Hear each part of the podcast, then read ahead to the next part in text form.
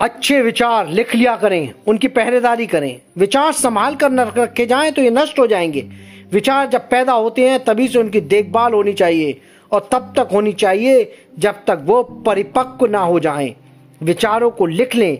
हर दिन अपने आपके दिमाग में अच्छे विचार आते हैं, परंतु जल्दी मर जाते हैं, क्योंकि आपने उन्हें कागज़ पर नहीं लिखा। विचारों की पहरेदारी करें। भविष्य संवारने के लिए इनका उपयोग करें।